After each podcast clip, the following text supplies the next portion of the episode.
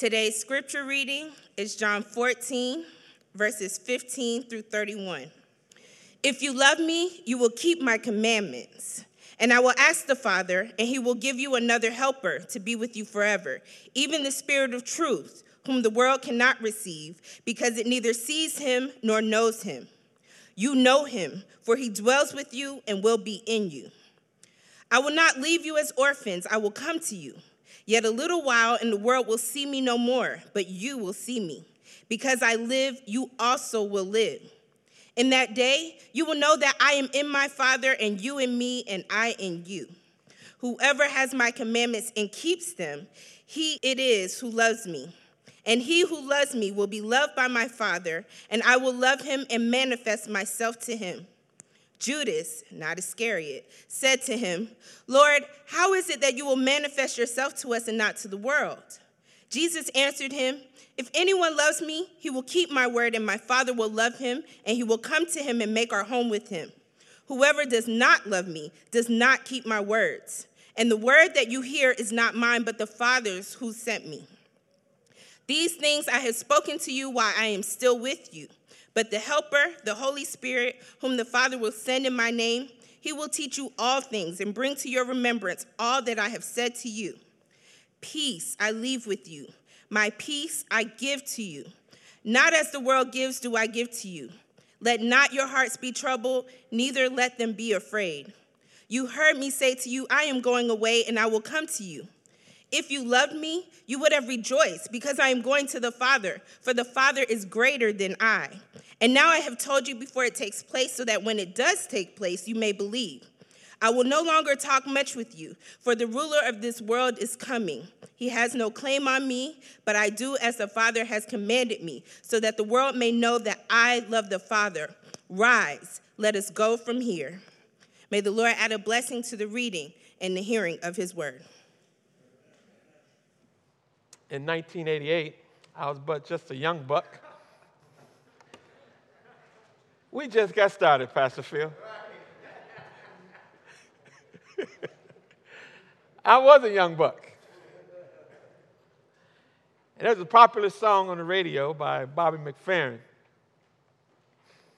was a number one hit, in fact, and, and Bobby McFerrin sang, sang these words Don't worry, be happy. Here's a little song I wrote.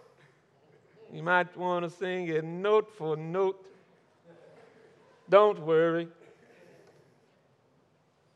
Be happy. A song, in, some regards, has become a cultural icon, has it not? Love it or hate it, those words and music are familiar to most people. And most of us have heard it, and dare I say, sang it a time or two. Uh, such songs kind of resonate with us because worry is so prevalent prevalent in our hearts, it's prevalent in our world. And it doesn't matter whether you're young or old, rich or poor, black or white, female or male. Anxiety and worry does not discriminate. And the world understands this, and the world is not oblivious to this. It knows that worry is an issue for people even at an early age. My favorite animated movie, and and the goat of our animations is the Lion King. Not even up for debate.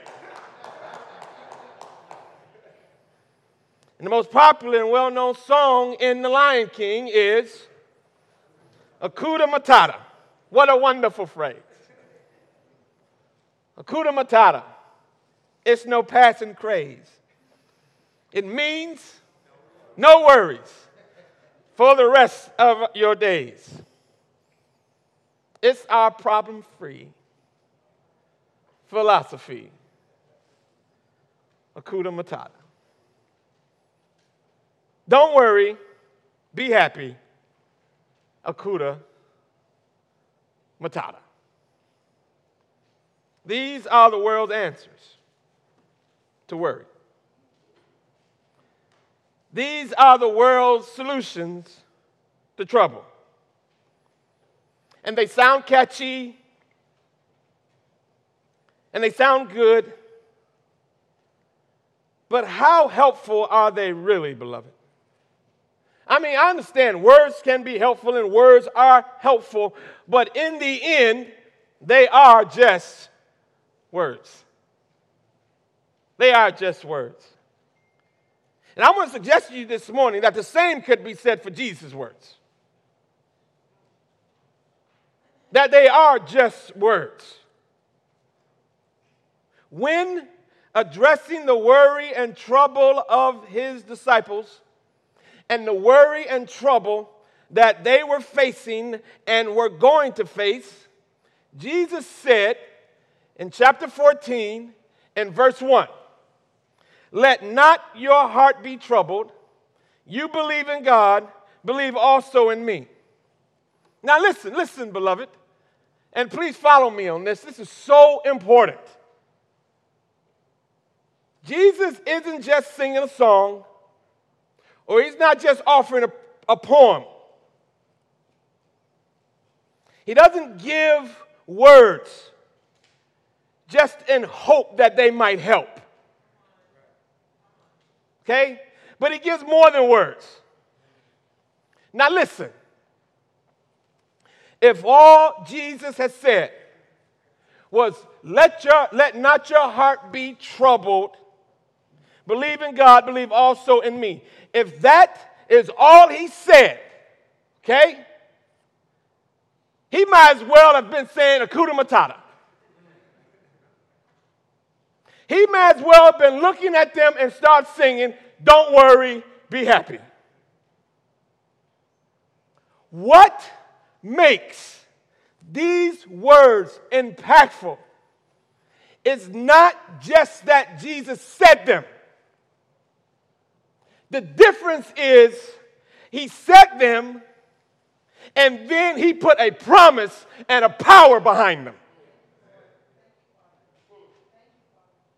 He didn't just say them because words after, at the end are just words.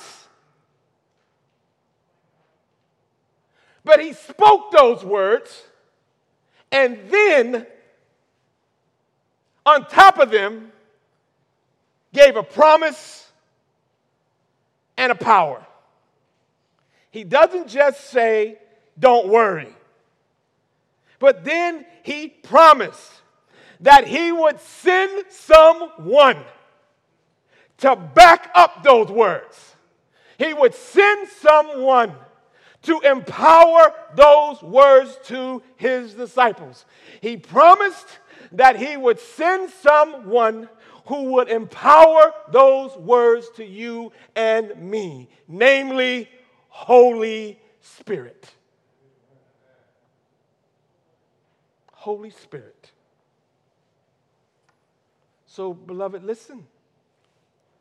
Jesus isn't here just giving some inspirational speech. These words are not just good, encouraging platitudes. But Jesus gives more than just words. The important aspect of this passage is that Jesus declared who Holy Spirit is. Holy Spirit is a promise. He is a promise. In John 14 and 16, he tells his disciples, if they were not going to worry, if they were not going to have the trouble overwhelm them,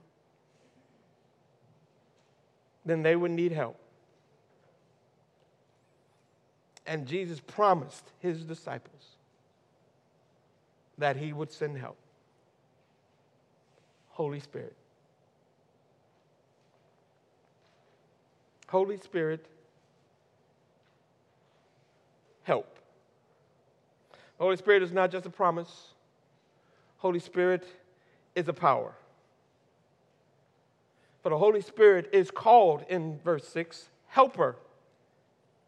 In the sense, he strengthens, He builds up, He guides, He enables. He has ability. There is no help without ability.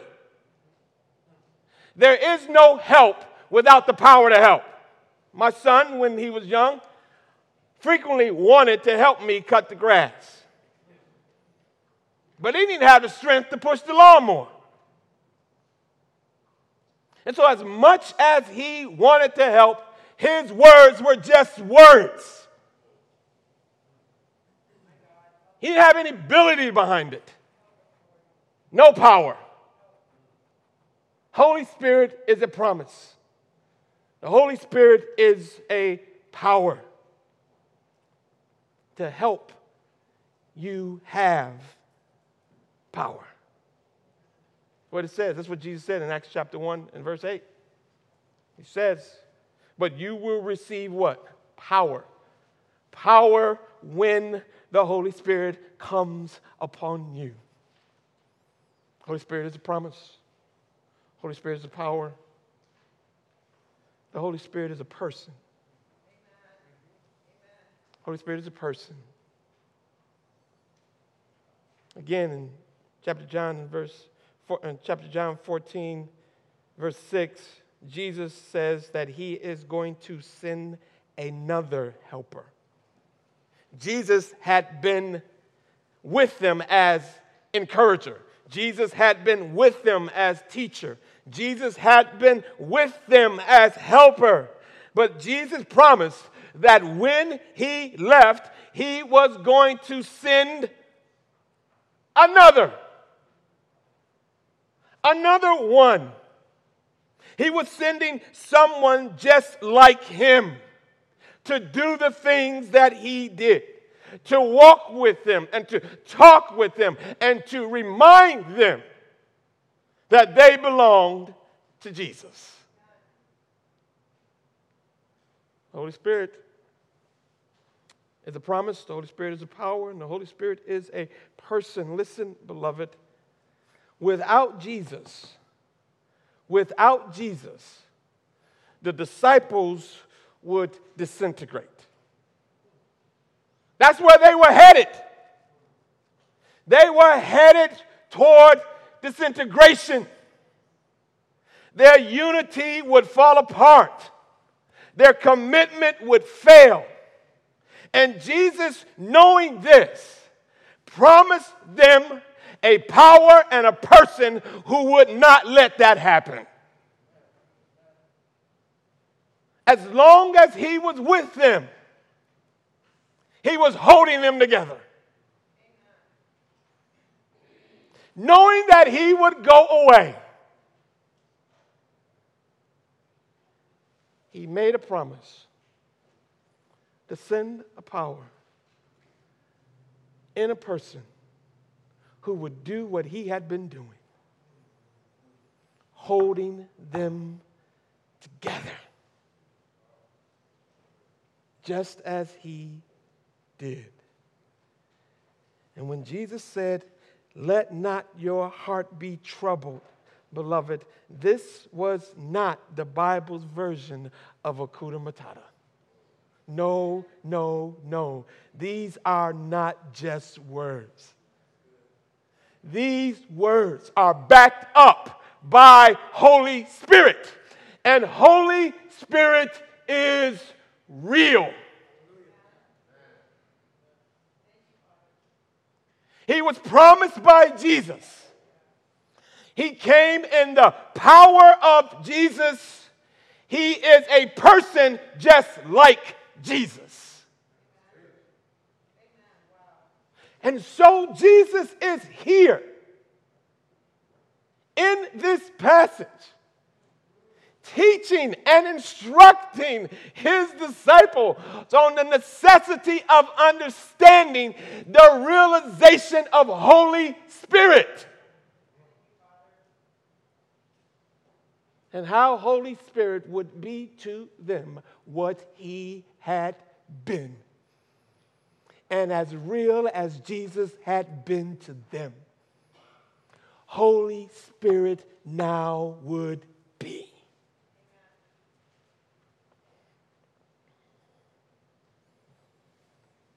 When Jesus said, Do not let your heart be troubled, he understood that those words would not be enough. Because, beloved, I'm, I, I say it again. If all he did was say, Do not let your heart be troubled, those are good words, but they're just words.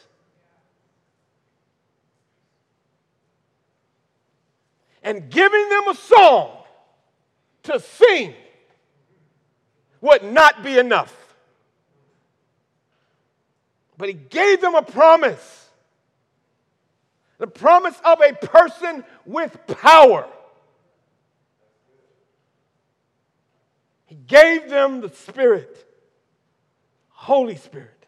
And everything, beloved, everything Jesus calls forth for us, we achieve and we received in, by, and through the Holy Spirit.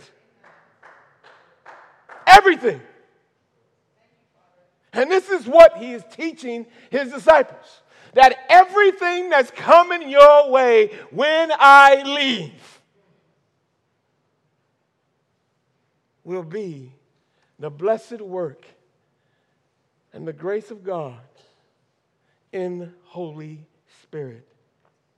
And Jesus not only promised to send him, Jesus described him so there can be no mistaking when he comes. You're going to know him. I'm going to describe him to you. So you won't be mistaken when Holy Spirit comes. You got to recognize him this morning. Let us know who Holy Spirit is this morning. Let us recognize him. Who is the Holy Spirit? How will we know him when he comes? There's five characteristics of the Holy Spirit I want to share with you this morning. I think coming from this text, there's probably more. But I got mental limitations. And so you only get five from this mind this morning. First of all, he is a spirit of obedience. Amen. Jesus reminded his disciples that those who follow him are those who obey him. Notice verse 15. If you love me, you will keep my commandments in verse 21 of chapter 14 says again, Whoever has my commandments keeps them. He it is who loves me.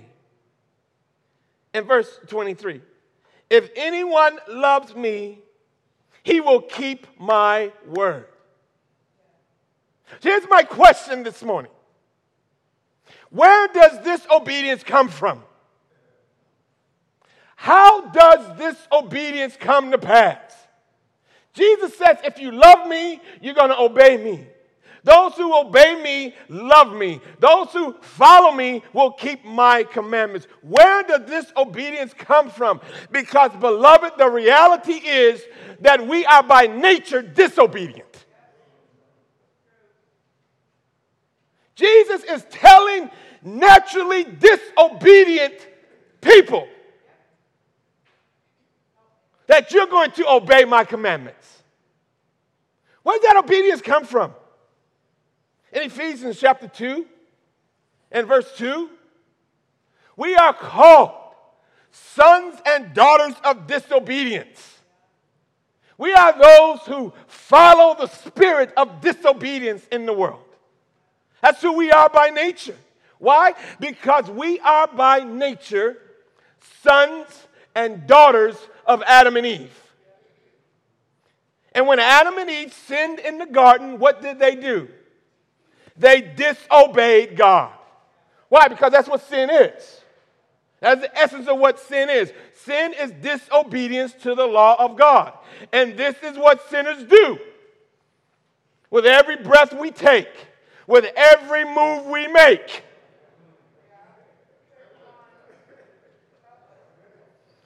Children don't learn disobedience. They have to be taught obedience. Disobedience comes naturally. No one naturally was in obedience to God. So, from whence comes disobedience? Well, beloved, oh, obedience is those who walk, the Bible says, according to the Spirit. This is the work of Holy Spirit in our lives. This would be the work of Holy Spirit in the disciples' life. It would be a spirit of obedience. That's what Paul said in Galatians chapter 5 and verse 16. So I say, walk in the Spirit. So, and you will not gratify the desires of the flesh. Why? Because the Spirit is the spirit of obedience. And when you walk in the Spirit, you walk in obedience. Galatians chapter 5 and verse 25.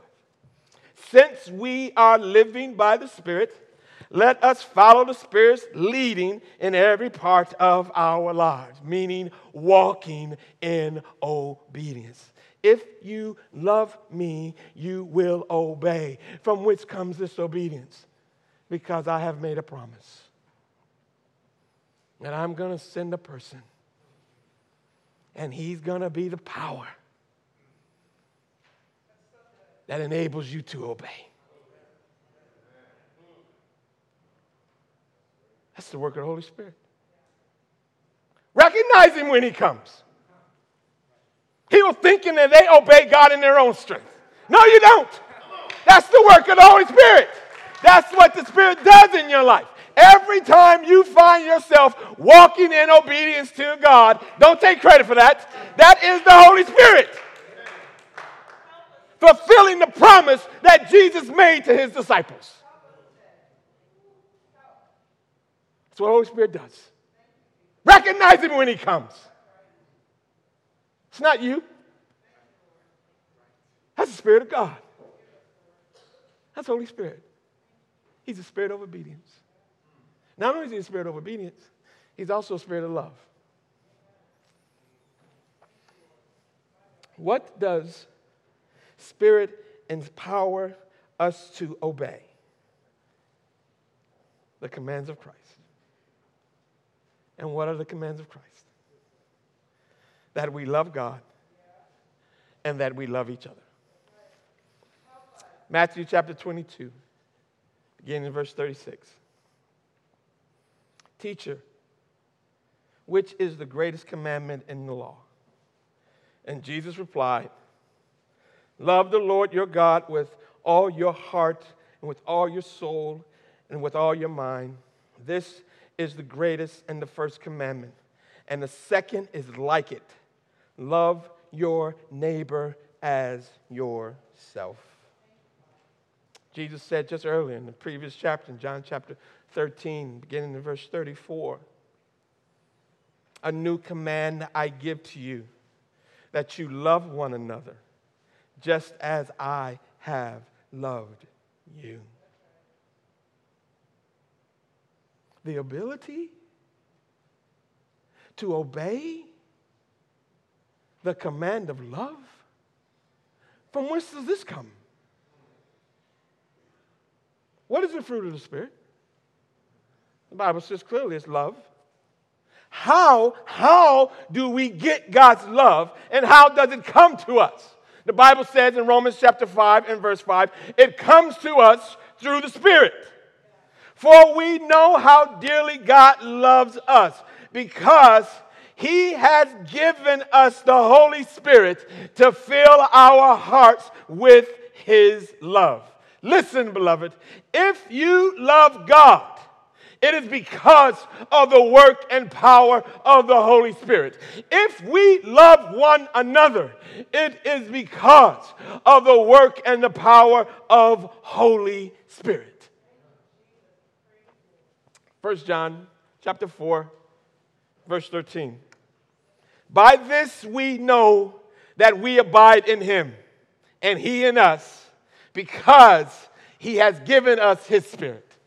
This is how we know that we abide in the Lord and the Lord abides in us because his spirit is in us.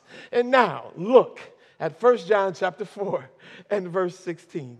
So we have come to know and to believe the love that God has for us. God is love. And whoever abides in love abides in God, and God abides in him. The command to love is simply a command to walk in the Spirit. This is what happens, beloved, when you don't grieve the Spirit. You walk in love. This is what happens when we're filled with the Spirit. We walk in love. People who are filled with the Spirit are people who are filled with love for the brothers and the sisters.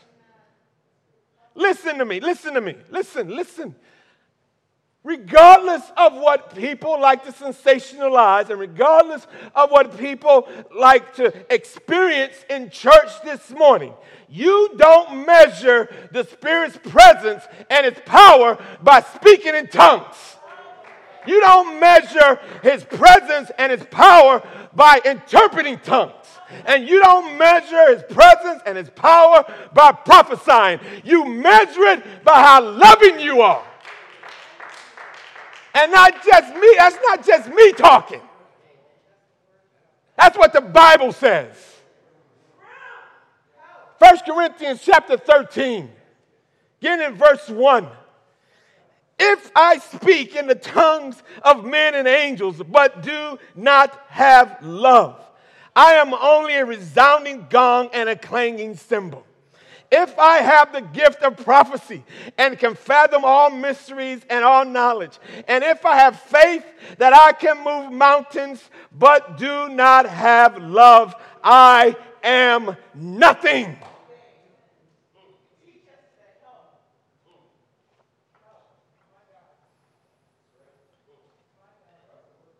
If you don't have love, and you don't have the Spirit. Because He's the Spirit of love. And I don't care what other else you think you have. And whatever spirit you think is working in you. If you don't have love, you don't have Holy Spirit I don't know what kind of spirit you have, but it ain't Holy Spirit.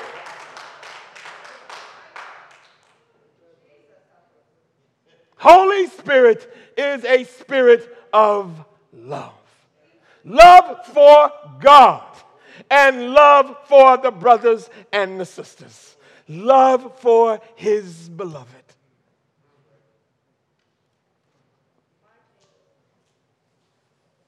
People are fond of asking me from time to time, Pastor, how do I know I'm saved?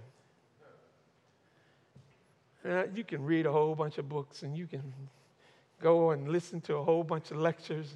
You can go and get yourself all twisted up in the theological knots and the implications of this and the consequences of that. Let me tell you, beloved, if you are saved, you have Holy Spirit. And if you have Holy Spirit, you love Jesus. And you love the brethren. How do you know you're saved? Do you love the Lord? And do you love his people? If you love Jesus and you love his people, then the Holy Spirit is at work in you.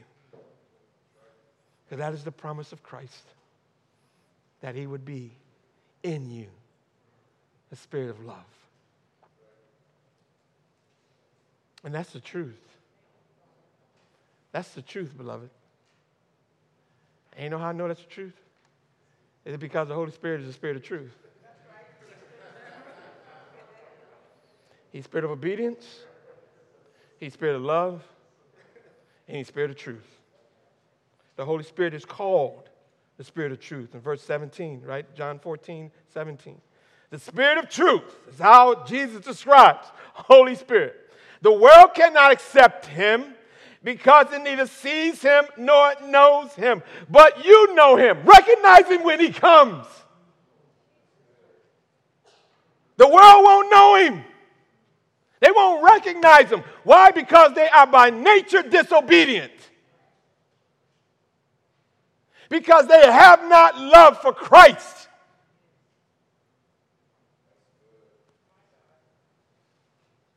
Because they know not the truth. But you know him, for he lives with you and will be in you. Listen, beloved, this is what God does God leads people to the truth. And this is what Holy Spirit does. Holy Spirit leads people to the truth. You know what the Bible is clear about? The Bible is clear that this present world in which we live is under the influence of the devil. Make no mistake about it. It's what Jesus says in John chapter 14, just some verses later, in verse 30. He is called the ruler of this world. He calls the devil the ruler of this world. In 2 Corinthians chapter 4 and verse 4, he is called the God of this age. He is a ruler of this world. He is the God of this age. And in John chapter 8 and verse 44, he is called the father of lies. So the father of lies is the ruler of this world. The father of lies is the God of this age. How did this happen?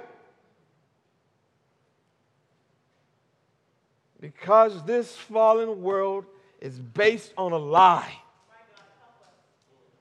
that the devil told Adam and Eve. And he led them into the lie. And ever since then, lying is the primary weapon used by the devil against God's people. He lies. He lies, beloved. He lies. He lies and tries to convince people that there is no God. It's a lie. It's a lie. He lies and tries to convince people that God doesn't care. It's a lie. It's a lie. He lies and tells people that the Bible is not the Word of God. He lies. He is the father of lies. He is a ruler of this world. He is a God of this age. And that is why the lies just multiply. But when the Spirit comes, when the Spirit comes, He leads God's people into truth. And that truth, beloved, is spiritually discerned because it is Holy Spirit guided. Holy Spirit guided. You know what the Bible says in 1 Corinthians chapter 2? Again in verse 14. The person without the Spirit does not accept the things that come from the Spirit of God, but considers them foolishness and cannot understand them because they are not because they are discerned only through the spirit. This is what jesus said to his disciples. Holy spirit is going to come. The world is not going to recognize him. Why? Because he will be spiritually discerned. You know him because he's in you he's with you and therefore so will be the truth. Beloved, listen. The truth is in you because the Spirit of God is in you. You and I know right from wrong because of the Spirit. You and I know that there is a God because of the Spirit. You and I know that God cares because of the Spirit. You and I know that the Bible is the Word of God because of the Spirit. If you are saved this morning, if you know who Jesus is and have come to trust Jesus unto eternal life, it is not because you are so smart, it is not because you are so beautiful. Because left to yourself, the devil would have kept you blind. The devil would have kept you deaf. The devil would have kept you dead in a sea of lies. It is the Spirit of God this morning that has made you alive. It is the Spirit of God that has opened your eyes so that you might see Jesus. It is the Spirit of God that has opened your ears so that you can hear Jesus.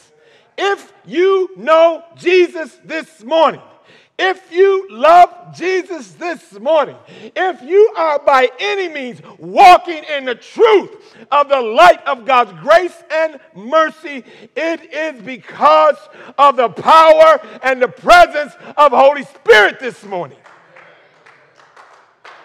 No other way, beloved.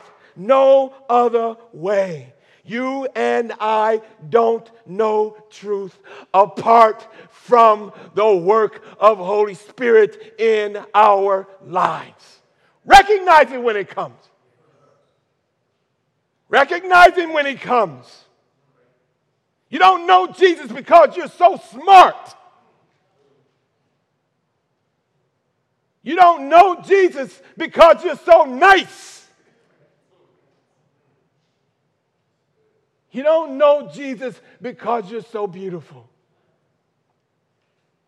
You know Jesus because Jesus said, I'm sending another. I'm sending the Spirit of truth, and He will lead you into the truth. And He is the Spirit of truth, beloved. He is the Spirit of truth. And He is a spirit of peace. He is a spirit of peace. The Holy Spirit is called the Comforter. The Comforter.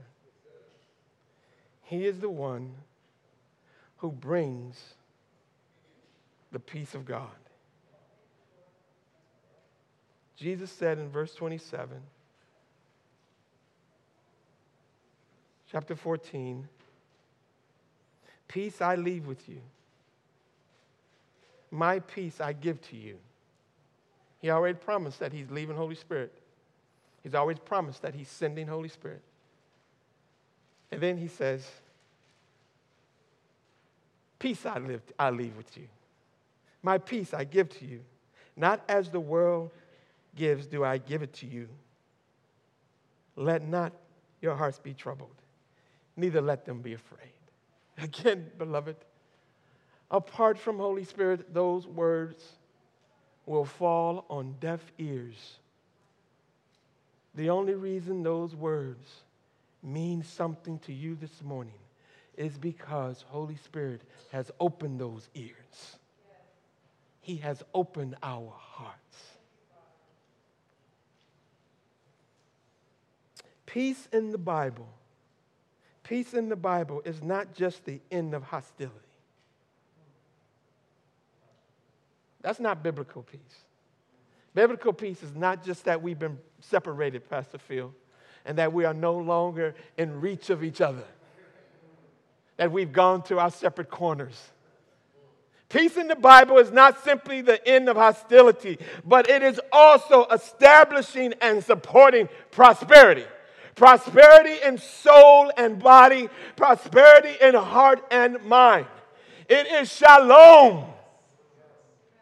Shalom. It is harmony. It is wholeness.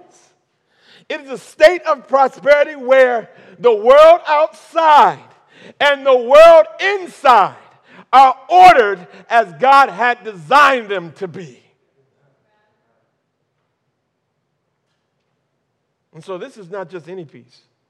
When Jesus says, My shalom I leave with you, my shalom I give to you, this is not worldly peace. This is not the peace that is brought about by the League of Nations or the United Nations. This is not the Justice League. This is not SHIELD. This is not peace in our time. This is peace in our hearts. This is a peace that comes from knowing you belong to Christ and that Christ is at the wheel. There is a peace, beloved, when you understand Christ is at the wheel. I took a little road trip this week with some, with some dear brothers. I won't call out any names. Some dear, blessed brothers. They, they were all afraid they were going to be in a sermon illustration. I took a road trip this week with some dear brothers. We had a wonderful time. But you know, they made me sit in the back seat, Sister Tanya. Can you believe that? I'm the oldest one there. And they made me sit in the back. And we riding along. And every time I try to doze off, the vehicle would swerve. and I'm like, oh no. And then I doze off looking, whoop, there it goes. There was no peace in the back seat because I love the brothers, but there was another brother at the wheel. Peace comes, beloved, when you know Jesus is at the wheel. Jesus is at the wheel, and you can rest in Him. This is what Jesus is saying. My peace I give to you. Holy Spirit comes and that peace comes from knowing you belong to Christ and that Christ is at the wheel and he's driving your life.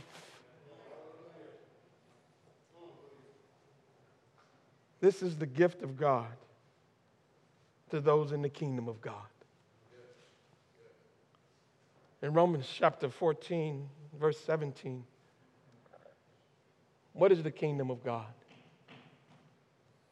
righteousness, peace, and joy in the Holy Ghost.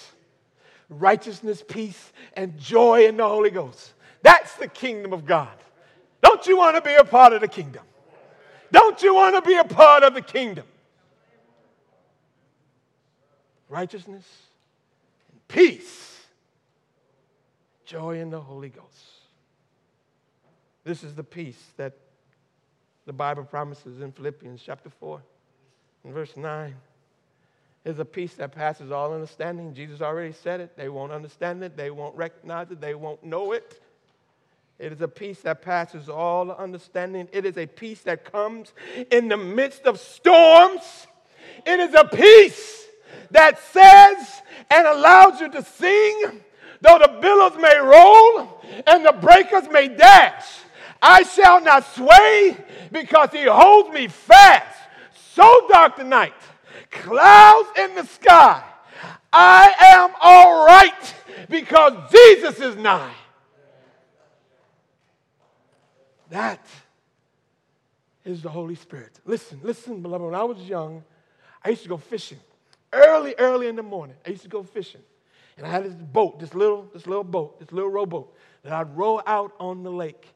And I remember one day that I went out on the boat, and as I got to the spot where I wanted to fish, I looked around and there was no anchor. I was like, this is not going to work. Because as soon as I stopped rowing and started to fish, the boat was just drift and drift away from where I needed to be. Because I don't care how big or small the boat, it has to be anchored. Or you're going to drift. When you say, My soul is anchored, the Holy Spirit is the anchor. He anchors your soul in Christ. He keeps you from being tossed to and fro by the waves of this world. He keeps you from drifting out into the darkness against the rocks and the shores. He anchors your soul in Jesus. If you are not drifting this morning, it's not because you are so strong. If you are not drifting this morning, it is not because you are so smart. It is not because you know all the theological doctrines and arguments. If you are not drifting this morning, it's because my soul has been anchored in Jesus. And that's the work of the Holy Spirit. That's Holy Spirit recognizing when he comes. He's the one who has anchored you in Jesus. He's the one who keeps, your, keeps you fast and doesn't allow you to sway. He's a spirit of peace. He's spirit of love, spirit of truth, spirit of obedience. But ultimately, ultimately, ultimately, he is the Spirit of Christ. That's who he is. He is the Spirit of Christ.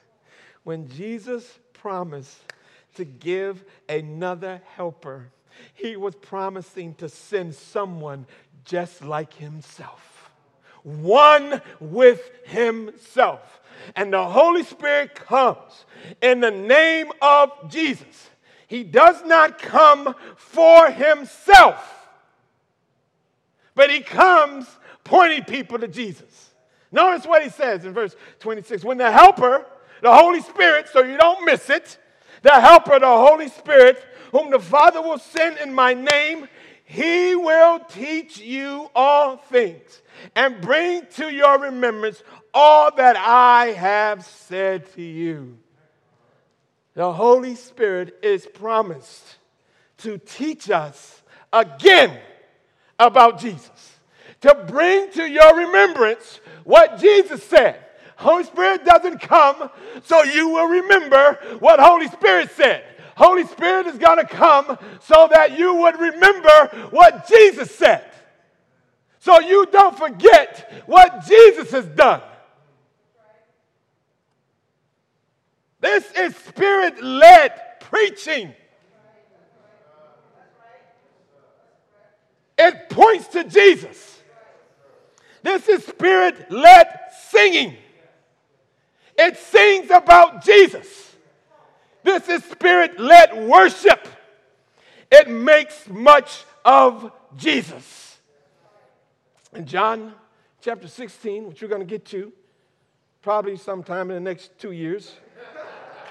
John 16, verse 13 and 14, speaking of the Holy Spirit, Jesus says, He will not speak of His own.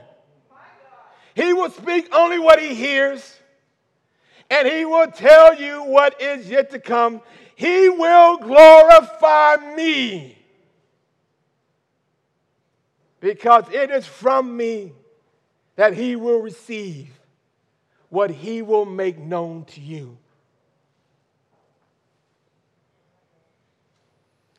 People, people these days like to make much of the Holy Spirit. Well, Holy Spirit likes to make much of Jesus. When Someone recently asked me, Pastor Phil, how often do you preach on the Holy Spirit? Well, brother, every time we preach on Jesus, we are preaching in the power of the Holy Spirit. We are preaching on the Holy Spirit because in Romans chapter 8 and verse 9, the Holy Spirit is called the Spirit of Christ. He is the Spirit of Christ. And so the Son is one with the Father, and the Spirit is one with the Father and the Son. To have Jesus is to have the Spirit, and to have the Spirit is to have Jesus. He's the Spirit of Christ. He's the Spirit of Christ. How do you know the Spirit when He comes? How do you know the Spirit when He is active? How do you know the Spirit is leading you into the truth? How do you know He's leading you into obedience? How do you know He's leading you into peace? Because He is leading you to Jesus. He's leading you to Jesus. If He doesn't lead you to Jesus, then I don't know what spirit it is. But it's not Holy Spirit.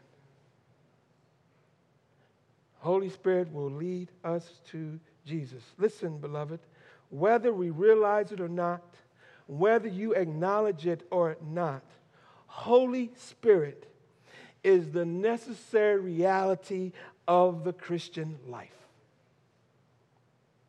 There is no Christian life without Holy Spirit. There is none. There is none. You are not a Christian without Holy Spirit.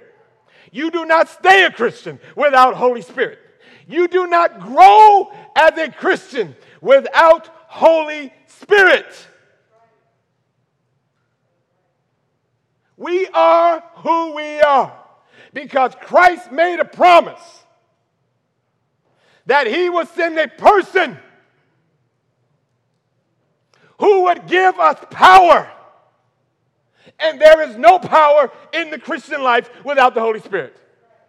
There is no victory in the Christian life without the Holy Spirit. There is no joy in the Christian life without the Holy Spirit. There is no comfort this morning or peace without Holy Spirit. You don't know Jesus without the person and the work of Holy Spirit. Thank God this morning. Thank God the Father. Thank the Lord Jesus Christ for sending Holy Spirit this morning.